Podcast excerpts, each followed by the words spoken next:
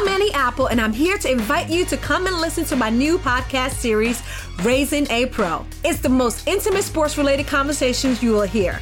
Each week, we explore the journeys of some of your favorite NFL players through the eyes of those that know them best. From Joe Burrow, DeAndre Hopkins, Miles Garrett, Ezekiel Elliott, Nick and Joey Bosa, just to name a few. With exclusive insights and information, we leave no stone unturned. Subscribe now to Raising a Pro on your favorite podcast app. HD Smartcast. You are listening to an HD Smartcast original. आइए मैं राना सफी आपको ले चलती हूँ इतिहास की अनदेखी गलियों में मेरे पॉडकास्ट अनजाने रास्ते के ज़रिए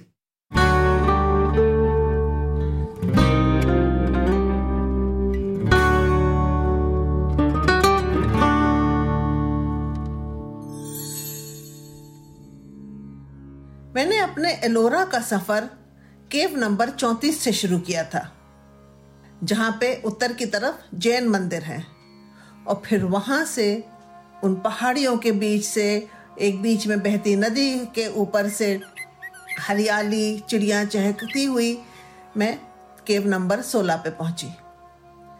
केव नंबर 16 एलोरा का सबसे सुंदर केव है। एलोरा का क्या? दुनिया का सबसे सुंदर रॉक कट आर्किटेक्चर है।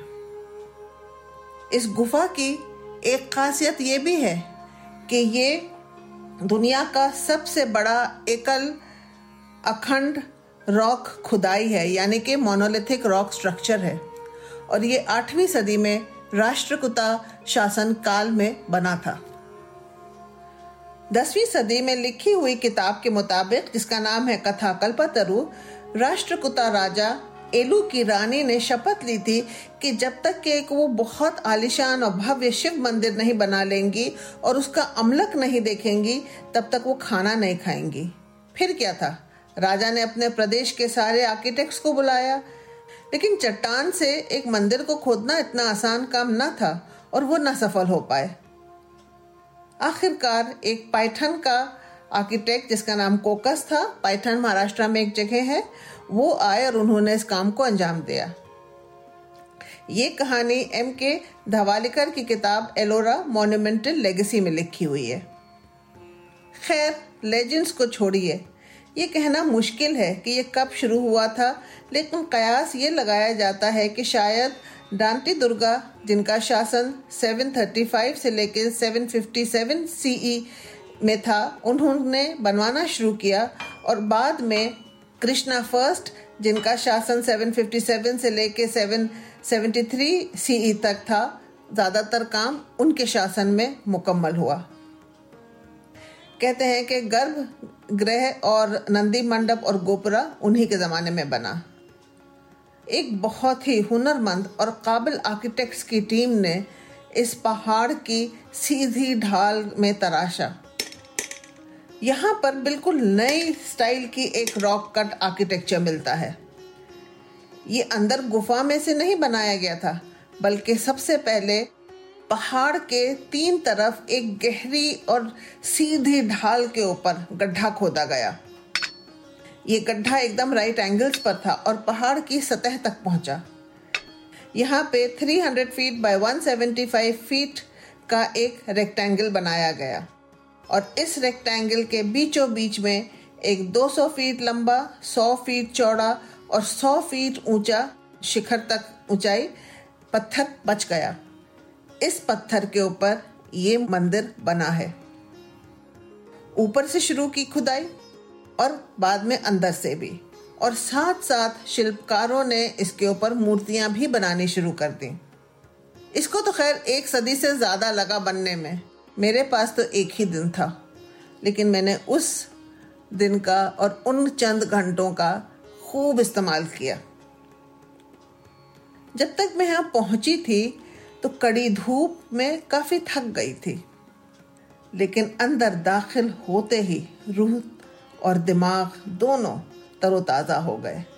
यहाँ की बेइंतहा खूबसूरती देखकर कोई भी अपने आप को वाह कहने से रोक नहीं सकता। मेरे पास तो अल्फाज नहीं है कि मैं इनकी तारीफ़ कर सकूँ, जिसके ये हकदार हैं जिन्होंने इसको बनाया, लेकिन कोशिश करती हूँ। सामने एक बहुत ऊँची पत्थर की स्क्रीन है, जिसके ऊपर कई मूर्तियाँ तराशी हुई हैं। और ये दरवाज़ा दो मंजिला है। दरवाजे से दाखिल होते ही हम गोपुरम में पहुँचते हैं, जहाँ दोनों तरफ़ गंगा जी और यमुना जी की प्रतिमाएँ बनी हुई हैं। अंदर जो भी जाए, वो इनका पवित्र पानी से पाक होके दाखिल हो। उसके बाद एक आगे लक्ष्मी जी की मूर्ति है, बहुत ही बड़ी गज लक्ष्मी के रूप में जो आशीर्वाद देती है। ये मंदिर बहुत बड़ा कॉम्प्लेक्स है और द्रविडियन स्टाइल आर्किटेक्चर में बना हुआ है। इसकी सारी दीवारों में एक से एक खूबसूरत मूर्तियाँ तराशी हुई हैं। ज़्यादातर तो भगवान शिव की हैं, लेकिन कुछ विष्णु जी की भी हैं। ये मंदिर वेस्ट फेसिंग यानी पश्चिम दिशा की तरफ़ बना हुआ है। इसमें चार हिस्से हैं।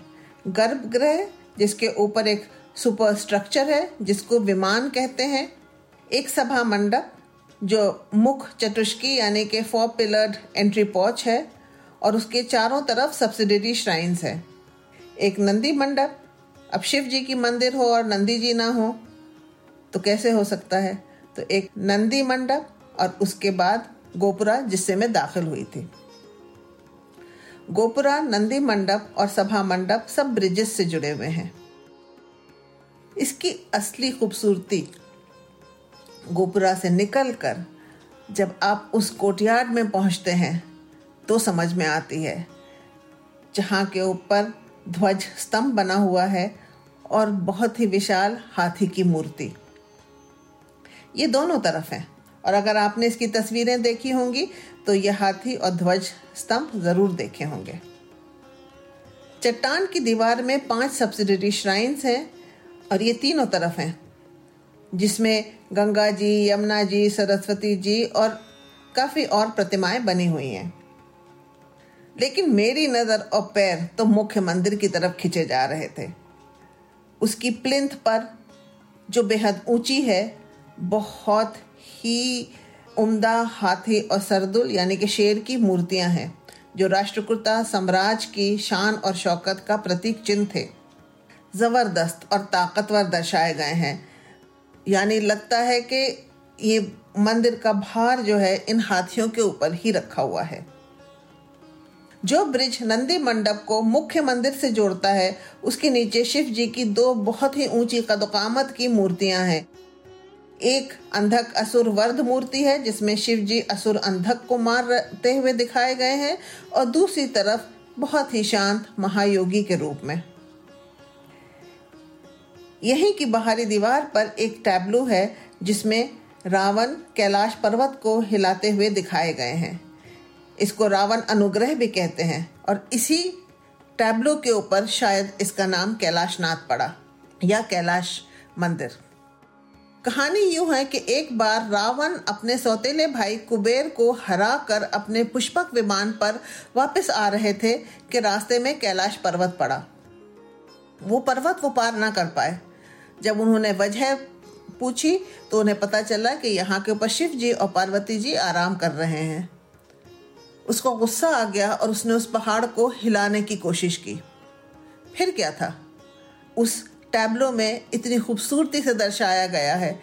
कैलाश पर्वत के नीचे रावण अपने बीस हाथ के साथ दबा हुआ पैर मुड़े हुए उसको उठाने की कोशिश कर रहा है और ऊपर बहुत ही सुकून से बैठे हुए शिव जी अपने बाएँ पैर के अंगूठे से उस पहाड़ को दबा देते हैं। शिव जी ने दबाया तो फिर क्या था? हज़ार साल रावण उसके नीचे कैद रहा और कहते हैं कि उसने बहुत गाने गाए, तारीफ़ में हिम्स गाई, माफ़ी मांगी, तब कहीं जाके उससे वो बाहर निकल पाया। दोनों तरफ़ मुख्य मंदिर के सीढ़ियाँ बनी हुई हैं। मैं सीढ़ियों से ऊपर गई। सबसे पहले नंदी जी के मंडप में, उसके बाद फिर मुख्य मंडप में, जहाँ के ऊपर एक शिवलिंग है, लेकिन खंडित है, इसलिए उसकी पूजा अब नहीं होती है। और ये हॉल जो है, इसमें बहुत सारे पिलर्स हैं, यानी कि स्तंभ, जो भी बहुत खूबसूरती से तराशे गए हैं, और यहाँ की दीवारों के ऊपर बहुत खूबसूरत प्रतिमाएँ हैं। दुर्गा जी की, शिव जी की और रामायण और महाभारत की कहानियाँ बाहर की दीवारों पे तराशी हुई हैं। कुछ घंटे गुजारने के बाद मैं बगल के रास्ते से इस पहाड़ के ऊपर चढ़ी। काफ़ी थकाने वाली और ऊँची चढ़ाई है, लेकिन इरादा कर लिया था तो हिम्मत भी कर ली। और फिर जब मैं ऊपर पहुँची तो समझ में आया कि कारीगरों ने क्या काम कर दिखाया है। इसका जो भव्य रूप है, ये सिर्फ़ ऊपर से ही समझ में आता है। और फिर सभा मंडप के ऊपर एक बेहतरीन कमल तराशा हुआ है, जिसको देखकर सारी थकान दूर हो गई। उसके चारों तरफ़ सरदुल हैं, जो चारों दिशाएँ, यानी कि कार्डिनल डायरेक्शंस की तरफ़ मुँह करे खड़े हुए हैं। आदमी चकाचौंध हो जाए। और ये समझ में आता है कि इस कैलाश मंदिर का बनाना एक ऐसा वक्त था, जब इंसान का दिल, दिमाग, हाथ सब एक साथ, एक ही मकसद की तरफ़ काम कर रहा था।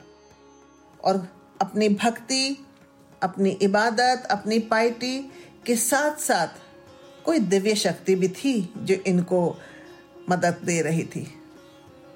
वाकई।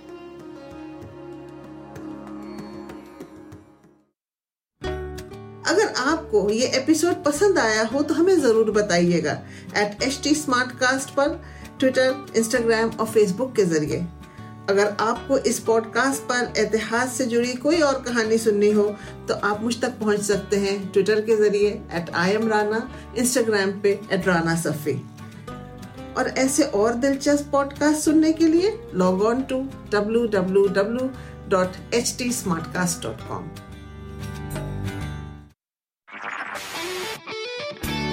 This was an HT Smartcast original. HD Smartcast. I'm Annie Apple, and I'm here to invite you to come and listen to my new podcast series, Raising a Pro. It's the most intimate sports related conversations you will hear. Each week, we explore the journeys of some of your favorite NFL players through the eyes of those that know them best. From Joe Burrow, DeAndre Hopkins, Miles Garrett, Ezekiel Elliott, Nick and Joey Boza, just to name a few. With exclusive insights and information, we leave no stone unturned. Subscribe now to Raising a Pro on your favorite podcast app.